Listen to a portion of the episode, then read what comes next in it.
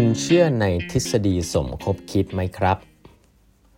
สวัสดีครับ ท่านผู้ฟังทุกท่านยินดีต้อนรับเข้าสู่ 8บรรทัดครึ่งพอดแคสต์สาระดีๆสำหรับคนทำงานที่ไม่ค่อยมีเวลาเช่นคุณนะครับ อยู่กับผมต้องกวีวุฒิเจ้าของเพจ8บรรทัดครึ่งนะครับวันนี้เป็น EP ที่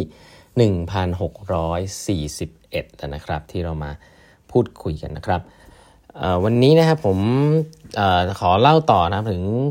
ช่วงท้ายๆของหนังสือ uncertain นะครับ ครั้งนี้จะมาพูดถึงเรื่องของเอเรียกว่า situation ก่อนนะครับในเรื่องของความคิดเนาะคือปกติแล้วเนี่ยนะฮะวันปกติเราเราเราเห็นคนคนนึงเนี่ยประพฤติปฏิบัติตนอะไรสักอย่างนึงออกไปนะครับแล้วเราก็คิดว่าเขาเป็นคนแบบนั้นนะเรานึกภาพดูคนคนนึงพูดจาไม่สุภาพนะเวลาเจอคนว่าแล้วเถียงทันทีอะไรเงี้ยพฤติกรรมก็คือเขาเถียงทันทีนะครับ แต่จริง ๆ แล้วเนี่ยถามว่า เอ๊เขาเป็นคนไม่มีมารยาทหรือเปล่า เป็นคนไม่รับฟังหรือเปล่า อันนั้นเป็นแค่ส่วนหนึ่งเท่านั้นนะครับหนังสือเล่มนี้เนี่ยมีบทความวิชาการเขียนไว้เยอะมากนะครับว่าปกติแล้วเนี่ยเวลาคนที่ react สำหรับเกิดอะไรขึ้นสักอย่างหนึ่งเนี่ยจะต้องมี 2 อันเสมอนะครับที่เราต้องดูนะครับหนึ่งคือ the person 2 คือ environment นะครับ the person ก็คือคนคนนั้น เป็นคนยังไง ถูกเลี้ยงดูมาไงอันนี้มีผลแน่นอนนะครับ เพราะว่าในทุกๆสถานการณ์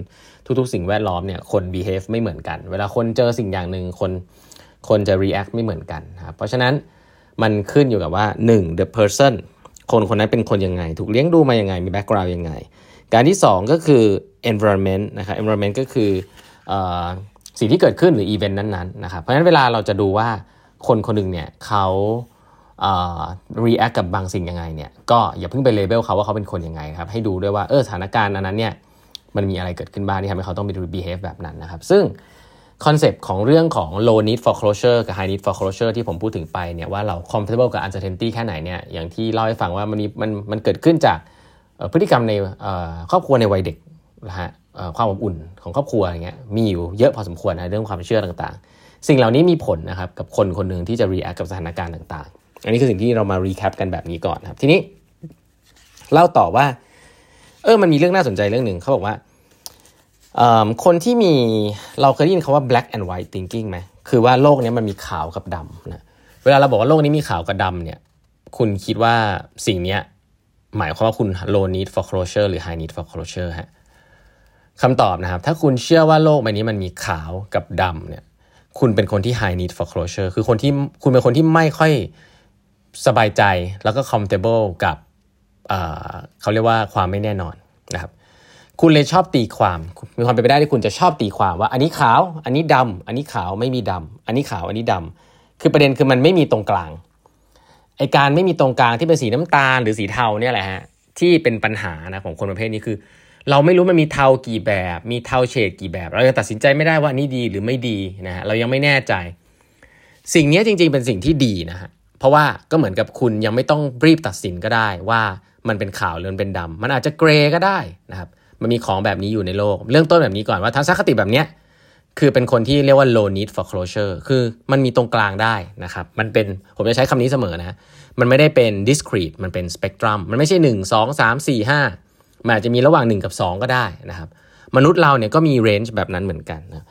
เริ่มต้นนี้ก่อนว่าถ้าคุณมีความคิดว่าโลกนี้มันเป็นขาวกับดำเนี่ยมี tendency สูงที่คุณจะเป็นคนที่ high need for closure คือคุณจะคุณจะชอบอะไรที่มัน certain นะครับคุณจะชอบอะไรที่มันแบบแน่นอนนะครับอะไรที่มันชัดๆ เป๊ะๆ ตรงๆนะครับเพราะว่าคุณไม่ชอบความไม่ชัดเจนนะครับแต่อย่างที่บอกนะเล่ามาหลายตอนก็คือความไม่ชัดเจนบางทีก็เป็นประโยชน์ในเรื่องของ creativity ซึ่งโลกใบนี้ก็มีการเปลี่ยนแปลงเยอะนะครับเพราะฉะนั้น black and white thinking แบบนี้ good guy หรือ bad guy นะอะไรแบบนี้เวลาเราอยากจะจ้าว่าอันไหนดีไม่ดีอะไรเงี้ย มันจะมีมุมมองนี้ค่อนข้างเยอะนะครับว่าเออคุณอาจจะเป็นคนที่ high need for closure ก็เป็นได้นะครับ แล้วก็อีกมุมหนึ่งที่น่าสนใจคือเรื่องนี้ของคนที่เป็น คือเขาบอกว่าคนที่รู้อะไร ใช้คำนี้เลยนะฮะรู้อะไรแต่แบบอาจจะรู้ไม่จริงมากนะคือรู้ข้อมูลนิดเดียวแล้วก็พยายามจะตัดสินว่าอันนี้ดีไม่ดีเนี่ยเเราอาจจะลองนึกภาพอย่างนี้คือ คือหลาย ๆ ครั้งเนี่ยถ้าเราพูดถึงเชิงปรัชญาก่อนนะครับเวลาเราคุยกับคนที่รู้บ้างนะรู้ทั่ว ๆ ไปอะไรเงี้ยแล้วเราถามความเห็นของคนคนประเภทเนี่ยเขาจะเขาจะชอบตัดสินว่าอันนั้นดีอันนี้ไม่ดีนะครับแต่ถ้าคุณไปไปเจอคนที่เป็นแบบคนที่เก่งจริงๆอะในประสบการณ์ผมเนี่ยหลายๆครั้งเขาจะตอบว่า it depends นะเออมันก็ขึ้นอยู่กับหลาย factor นะมันก็ขึ้นอยู่กับอย่างนั้นคือเขาจะไม่พยายามสรุปแล้วกัน เขาจะต้องถามก่อนว่าที่คุณพูดเนี่ยมันคือเรื่องสถานการณ์อะไร แต่คนที่แนะนำทั่ว ๆ ไปแบบเฉลี่ยเฉลี่ยเนี่ยส่วนใหญ่จะประมาณว่าชอบตอบเลยไม่ได้สนใจ context อะไรเงี้ยซึ่งอันนี้ก็มีผลนะครับว่าคนคนหนึ่งเนี่ยถ้าเขา high need for closure เนี่ยเขาจะชอบ judge judging อย่างที่ผมบอกนะชอบตัดสินว่านั้นดีไม่ดีเร็วไปนิดนึงนะครับไม่ได้หนว่า low need for closure ดีกว่านะ แต่เดี๋ยวว่าเขาจะอดทนกับความไม่แน่นอนได้มากกว่า ทีนี้เนี่ยมันลิงก์กับเรื่องของอะไรท่านเคยได้ยินคาว่า Dunning Kruger effect ไหมฮะ Dunning Kruger effect ก็คือ คอนเซปต์อันหนึ่งนะครับที่บอกว่าคนที่รู้น้อยบางทีว่าจะคิดตัวเองรู้เยอะนะครับหรือว่ามันมีคอนเซปต์ของเรียกว่า the peak of mountain stupid นะก็คือพวกภูยอดเขาแห่งความโง่เขลานะก็คือว่าคุณขึ้นไป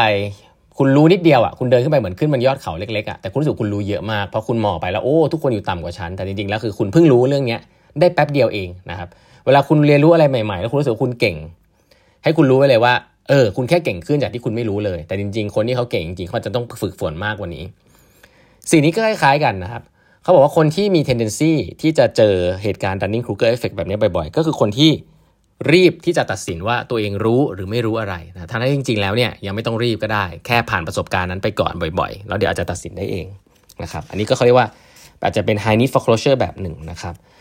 แล้วก็มันก็ลิงก์ไปสู่เรื่องของเอ่อ conspiracy theory ที่น่าสนใจเขาบอกว่า คนที่มีคือเราเคยเจอไหมฮะว่าเวลาเราตัดสินเราเราเราไม่รู้ว่าเรื่องนี้มันเป็นเพราะอะไร เราไม่รู้เรื่องนี้เฮ้ยทำไม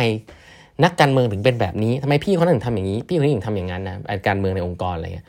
แล้วเราก็จะเริ่มมีคำตอบขึ้นมาเองครับ จากข่าวลือนะครับคอนเซปต์เดียวกันและข่าวลือกับทฤษฎีสมคบคิดเนี่ยเป็นเรื่องเดียวกัน คือข่าวลือกับทฤษฎีสมคบคิดเนี่ยว่าอ๋อมันมีเหตุและผลบางอย่างที่อ๋อมันทำให้คนคนนี้เป็นอย่างเงี้ย คนที่มักจะเชื่อข่าวลือได้ง่ายเนี่ยเขาบอกนะฮะกับคนที่มักจะเชื่อทฤษฎีสมคบคิดได้ง่ายเนี่ยเป็นคนที่ high need for closure คือเขาจะต้องการคำตอบอยู่เสมอ เวลาเขาเขาไม่เข้าใจอะไรเนี่ยแทนหลาย ๆ ครั้งเขาจะอดทนไม่ได้ แล้วพอมีคนมาเล่าข่าวลือให้ฟัง ที่มันดู make sense สำหรับเขานะฮะในแง่มุมหนึ่ง หรือว่ามีคนมาเล่าทฤษฎีสมคบคิดให้ฟังว่าโอ้มันเป็นอย่างนั้นคนนั้นเขาไปคุยกับคนนี้คนนี้คนนี้คนคนนี้มี tendency จะเชื่อเรื่องพวกนี้ได้ง่าย เพราะว่าเขาอยากจะปิดแกลบความรู้ของตัวเองเร็วนะครับ ซึ่งบางทีก็อาจจะเร็วไป ก็ต้องบอกนี้ไว้ก่อนนะครับ เพราะฉะนั้นรีเสิร์ชมากมายนะหนังสือนี้มีนารีเสิร์ชเยอะมาก แต่เขาก็สรุปมาแบบนี้ครับว่า ถ้าคุณเป็นคนที่ high need for closure นะครับไม่ comfortable กับ uncertainty เลยเออชอบอะไรชัดๆ เป๊ะๆ คุณเป็นคนมี tendency จะเชื่อข่าวลือ เยอะ แล้วมี tendency ที่จะเชื่อพวกทฤษฎีข่มสมคดคิดเยอะขึ้นนะครับอะอันนี้ก็เป็น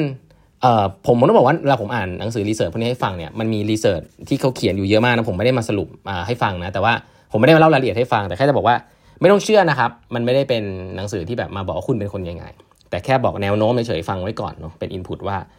เออ มันอาจจะเป็นไปได้นะ จากงานรีเสิร์ชว่า คนที่เชื่อในทฤษฎีสมคบคิด คนที่เชื่อในข่าวลือเนี่ยส่วนใหญ่จะเป็นคนที่ต้องการคำตอบ อดทนไม่ได้กับความไม่รู้คำตอบนะอยากจะรู้คำตอบ แล้วพอมันมีอะไรก็ตามที่มันมาซิงกับสิ่งที่ตัวเองคิดอยู่ นิดหนึ่งก็จะรู้สึกว่านั่นคือคำตอบนะฮะก็บางทีอาจจะคำตอบที่ผิด ซึ่งถ้าลิงก์กับกับกับกับทฤษฎีอื่นๆ ก็คืออาจจะเป็นสิ่งที่ผมเรียกว่า confirmation bias ก็ได้ คนที่เป็น high need for closure เนี่ยอยากจะรู้ว่าคำตอบตัวเองฉันถูกหรือผิด หรือว่าอยากคิดว่ามันถูกเนี่ยก็จะมี tendency ที่จะมี confirmation bias เยอะ ก็คือหาข้อมูลมา support สิ่งที่ตัวเองคิดนะฮะ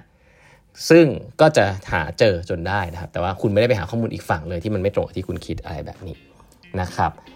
อะ อันนี้ก็เป็นอีกคอนเซปต์หนึ่งแล้วกัน เดี๋ยวมาเล่าต่อในครั้งต่อไปแล้วกันนะครับสำหรับหนังสือเล่มนี้นะครับ รายละเอียดเยอะมากนะฮะแล้วพบกันใหม่ในวันพรุ่งนี้นะฮะ กับแปดทัดครึ่งพอดแคสต์นะครับ